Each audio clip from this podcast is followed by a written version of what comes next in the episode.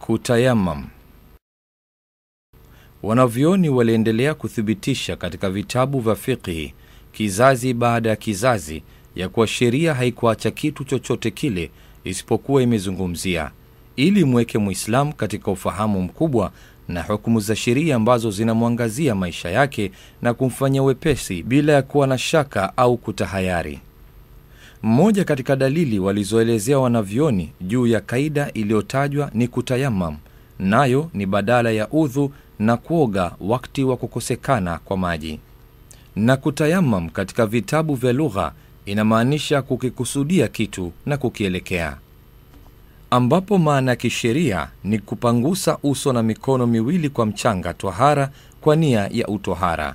Mwenyezi Mungu aliyetukuka anasema فلم تجدوا ماء فتيمموا صعيدا طيبا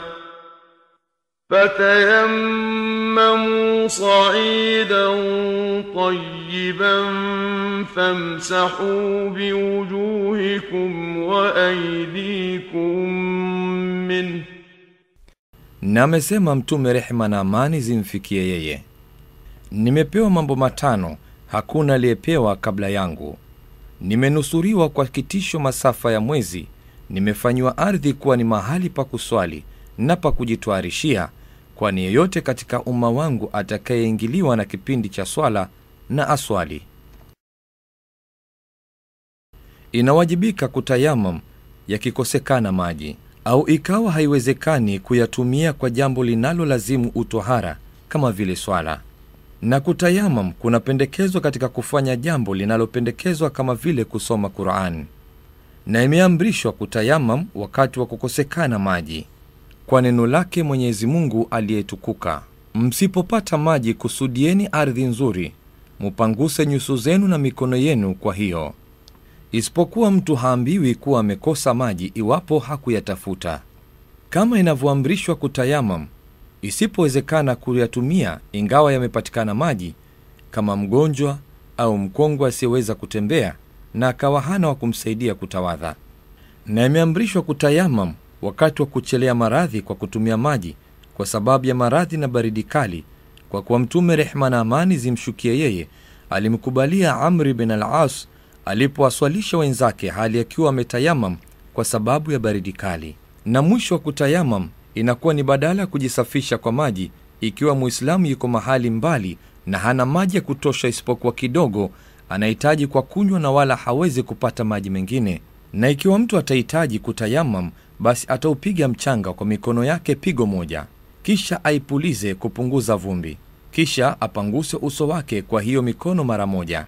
Na baada ya hapo apanguse upande wa nje wa vitanga vya mikono, apanguse sehemu ya nje ya kitanga cha mkono kwa kulia kwa sehemu ya ndani ya kitanga cha mkono wa kushoto, kisha panguse nje ya kitanga cha mkono wa kushoto kwa sehemu ya ndani ya kitanga cha mkono wa kulia.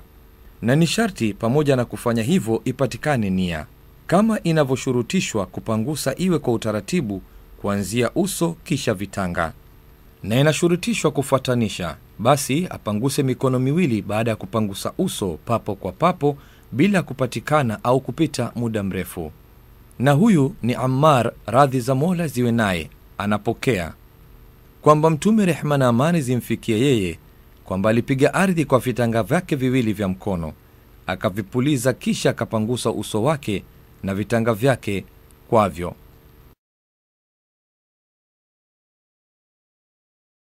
na inaharibika kutayamam kwa kupatikana maji au kutokea jambo la kuharibu udhu kama kutokwa na upepo au kutukiwa na jambo lolote lenye kumpasa mtu kuoga kama kuota, kuondokewa na udhuru kutayamam uliowekwa na sheria kama ugonjwa na mfano wake.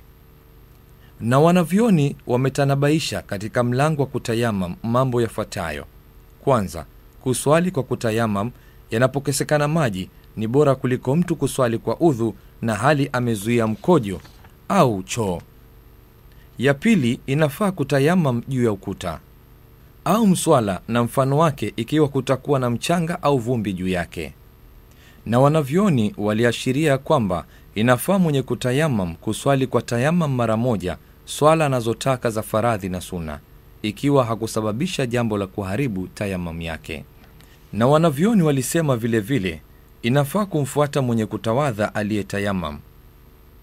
Kuwa Mtume rehma na amani zimfikie yeye alimkubalia Amri bin al As alipowaswalisha wenzake hali akiwa ametayamam kwa sababu ya baridi kali, na wanavyoni walithibitisha ya kuwa mwenye kutayamam na akaswali kisha akapata maji kabla ya wakati kutoka, hatairudia ile swala.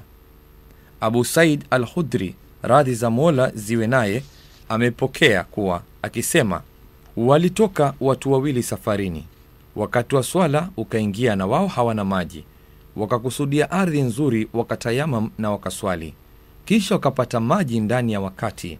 Mmoja wao akarudia swala na udhu, na yule mwingine asirudie. Kisha wakamjia Mtume, rehma na amani zimfikie yeye, wakamtajia hayo. Akasema Mtume kumwambia yule ambaye hakurudia, umepata sunna na swala yako imekutosheleza. Na akamwambia yule aliyetawadha na akarudia, wewe una thawabu mara mbili. Na mwenye kutayamam kisha akapata maji kabla ya kuswali au katikati ya swala, itamlazimu kujitwarisha kwa maji kwa kauli ya Mtume, rehma na amani zimfikie yeye. Hakika ardhi nzuri ni twarisho kwa Muislamu, hata kama atapata maji miaka kumi. Atakapopata maji, basi ayatumie kwenye ngozi yake ya mwili, kwani hilo ni kheri. Na hakuna cha kumfunga Muislamu na swala wala cha kumfanya aicheleweshe na wakati wake. Asipoweza kutumia maji au asipoyapata, atayamam na akielemewa na kutayamam, basi ataswali bila twahara. Mwenyezi Mungu aliyetukuka amesema, mcheni Mwenyezi Mungu mnavyoweza.